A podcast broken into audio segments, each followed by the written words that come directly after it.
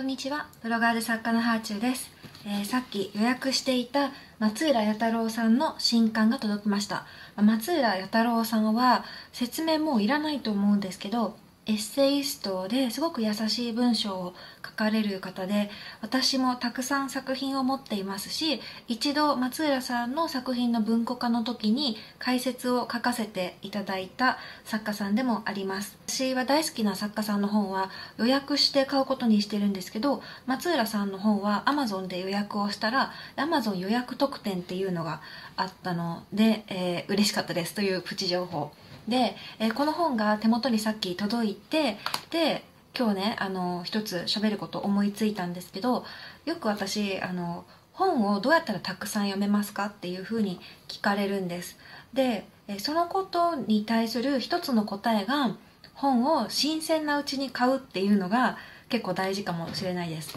新鮮なうちに買って新鮮なうちに読む。で、まあ本って腐らないけど、でも実は賞味期限ってあって、気持ちの賞味期限っていうのが存在するって私は思ってるんですね。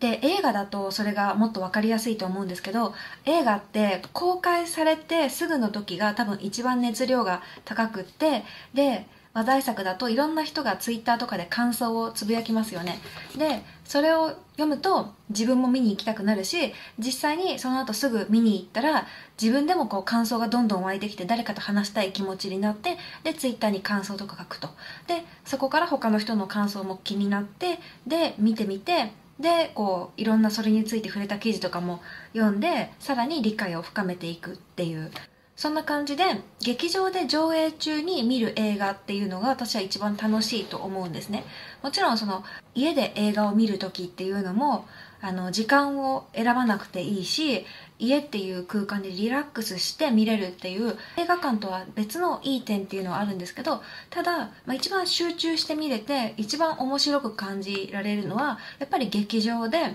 公開されてすぐに見ることかなって思います。で、本も、まあ、いつ読んでもいいし、味わい方それぞれだけど、だけど、発売されてすぐみんなが話題にしているうちに読むっていうのが一番楽しいんじゃないかと思います。で、理想はやっぱり紙の本で読むことですね。紙の本でこうやってこうポストに届いていると、あ、なんか本今日発売日だったんだっていうのが思い出されるし、なんか物として届くっていうのがそもそもワクワクしますよね。あ、ポストに入ってたっていう。うん、私はこうやって物が来て、で、こう、手で取ってこう紙の質感とか想定の色とかこういうのを目で実感するっていうのがやっぱ楽しいです本に関しては。で物理的に本として存在した方が読まなくっちゃっていうプレッシャーがあるんですよね。私は電子書籍も電子書籍のいいところがあると思っていて例えば Kindle 本っていうのはいつ読んでもいいしあの重さがないからポータブルでどこででも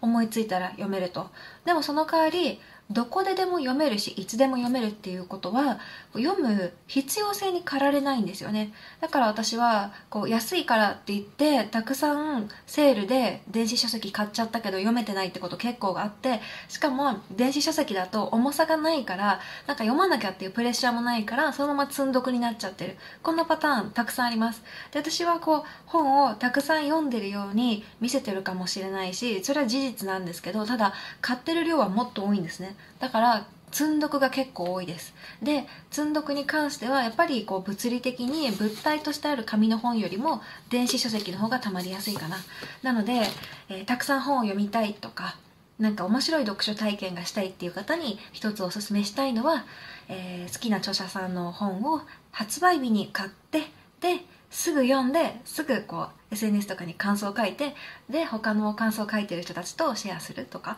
そういう読み方が多分一番本の新鮮さを目いっぱい吸収できる読み方なんじゃないかと思います。参考にしていただけたら嬉しいです。で書く側の意見としてはやっぱり本発売されてすぐのリアクションっていうのは気になるので結構エゴサーチとかしてますね。著者さんに感想を見てもらいたいなっていう時はやっぱり発売日直後だと結構エゴサーチしてる作家さんもたくさんいます。そういう時にね応援の気持ちを届けたいですよね。であの一番応援の気持ちが届くのは SNS もなんですけど Amazon とか本付けのためのブックサイトとかあと楽天とかそういうところに購入レビューを書いてあげるとすごく喜ばれますし反則ってそのプロモーションの後押しにもなるので著者としてはすごく嬉しいことです。ではではまた。